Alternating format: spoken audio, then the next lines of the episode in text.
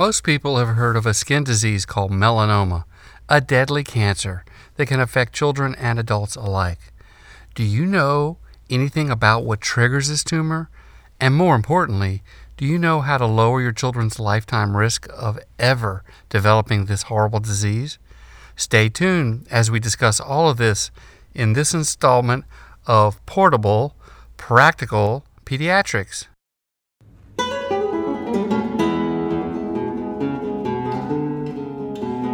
Welcome to Portable Practical Pediatrics, a podcast for parents and families, a place dedicated to children and their well being.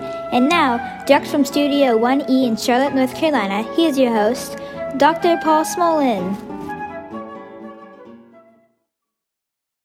As I post this podcast, we just celebrated Memorial Day 2020, the beginning of summer when we start enjoying meals with family and friends, long summer days perhaps a beach trip, and most significantly, the warmth of the summer sunshine.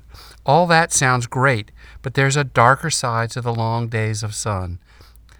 All that lovely sunshine may cause enough skin damage to initiate an extremely dangerous skin cancer called melanoma in your children years after the sunburn, especially if the sun damage comes in the form of a blistering sunburn.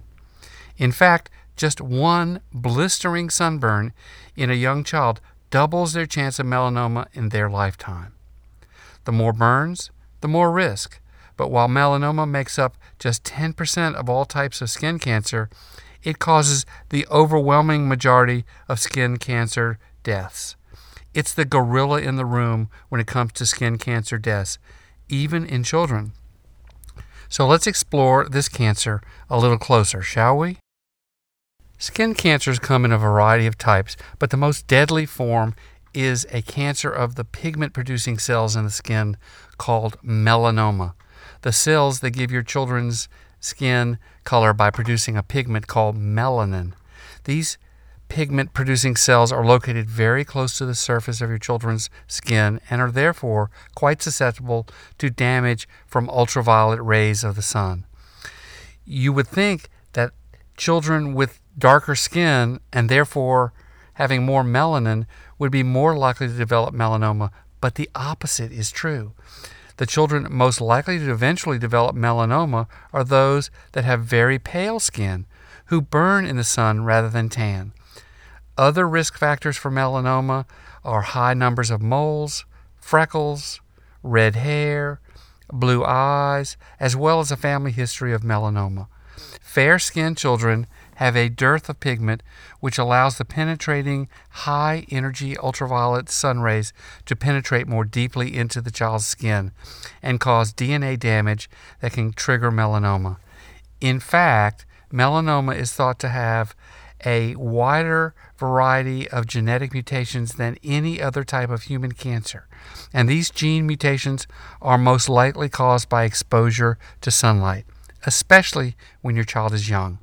In other words, melanoma is a disease triggered by damage from sunlight in a genetically susceptible, fair skinned child or adult. And most importantly, it's preventable. But there's some good news about melanoma. From 2006 to 2015, the number of melanoma cases in teens in the United States has actually decreased by 5% after decades of rising. This is great news. This means that the preventative steps that public health advocates, pediatricians, and dermatologists have been stressing are being taken seriously and have been implemented by parents. We want this trend to continue, and hopefully, we'll also see this trend in adult cases. Unfortunately, the most recent research shows that adult cases of melanoma continue to increase, but maybe that will change soon as well. So now we know that melanoma and other skin cancers are mostly preventable, especially if that prevention starts early in a child's life. But how does a parent make sure their children are protected? Well, here's my list of action points for you to commit to memory and start implementing if you have not already done so. Number one, use sunscreen. Well, this likely comes as no surprise. Sunscreen of 15 SPF or greater has been proven to be an effective way of protecting yourself and your children from the powerful ultraviolet rays of the sun. Consistent use of sunscreen is probably the reason there are fewer cases of teen melanoma, as I just told you about. In fact, according to scientific projections, we could potentially decrease melanoma cases by 10% if children just increase sunscreen use by 5% over a 10 year period. Number two, using the right kind of sunscreen. It's important to know that there are two types of sunscreen and they are not created equally. Mineral based sunscreens use zinc or titanium oxide to physically block ultraviolet rays and are effective immediately after putting them on. They literally reflect the ultraviolet light and prevent it from affecting your child's skin. They are sometimes a bit harder to spread and may leave some white streaks, but they are more reliable and typically more effective than the chemical sunscreens. The second type of sunscreens are chemical filters that absorb the ultraviolet rays. These require 20 minutes after application before they work. Many sunscreens are a combination of both, but make sure to look for zinc or titanium oxide on the labels. To help you choose the right sunscreen for your children, check the Environmental Working Group's ratings of sunscreens that I have linked in the show notes to this podcast. Number three, avoid sunburns at all costs. Sunburns are dangerous. I wish I had known just how dangerous when I was a kid. It turns out that the number of sunburns a child has throughout their life is directly correlated with their risk of suffering from melanoma. I know it can be tough to wrangle slippery children at the beach or by the lake, or even while they're outside on their bikes, but making sure they leave the house with a coat of sunscreen or protective clothing and a hat, hopefully, and even sunglasses to help avoid sun, sunburns and eye damage is worth the effort. Number four, repl- reapply sunscreen after a swim. One of the best summer feelings is cooling off in the lake or ocean. But by doing so, your child's some of your, the sunscreen has come off your child's skin, even the water resistant sunscreens. So remember to reapply after your child swims to keep damaging sun exposure at bay. An excellent alternative to sunscreen in these situations is clothing, specifically designed to protect your children from the sun. There are many brands to choose from, and they're generally known as swim shirts. No reapplying needed here with consistent SPF all day. And finally, there are laundry additives that convert, can convert your children's existing clothes into super sun blocking clothes with a simple wash once.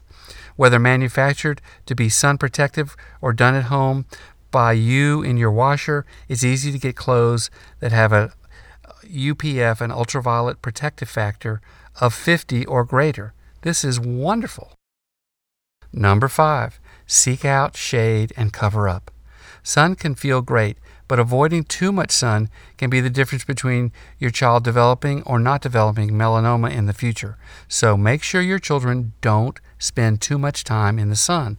Limit their sun exposure between 10 a.m. and 2 p.m the time of day when the ultraviolet light is at its peak, and bring an umbrella to the beach or plan on having your picnics under the shade of a big old tree.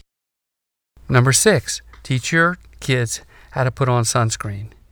Well, teach your kids from an early age how to effectively apply sunscreen, particularly to the parts of their bodies most prone to future melanoma the tops of things, the top of their ears, the top of their nose, the top of their shoulders, and the top of their feet.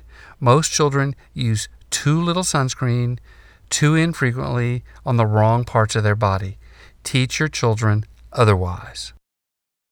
And finally, number seven, do not encourage tanning. Other things you can do to prevent future melanoma in your children are to never encourage them to get a healthy tan. And by all means, do everything you can to prevent your children from ever going to a tanning bed. These tanning beds expose your child to 10 to 15 times more ultraviolet radiation than direct sunlight. Yikes! So you can see the word of the day with skin cancers is prevention, especially when your children are young. By limiting the number and intensity of sunburns, you can greatly reduce or eliminate your children's chances of suffering skin cancers. By the time your children are old enough to take care of their own skin, most of the damage is already done from their childhood. That leaves you, mom and dad, to take the bull by the horns and make sun protection a priority for your children by following the steps we just discussed. Someday your children will thank you for it. Well, thanks for taking a few minutes to listen to my podcast now, starting my 11th year in production. With over 500 posts, I feel certain there are other podcasts that you will find informative and maybe even entertaining.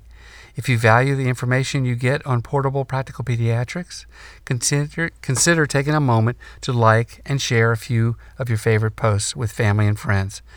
This is pediatrician Doc Smo broadcasting from Studio 1E. That's my first child's bedroom on the east side of my house, figuring it is now a good bet that you now know how to protect your children from damaging ultraviolet. Until next time.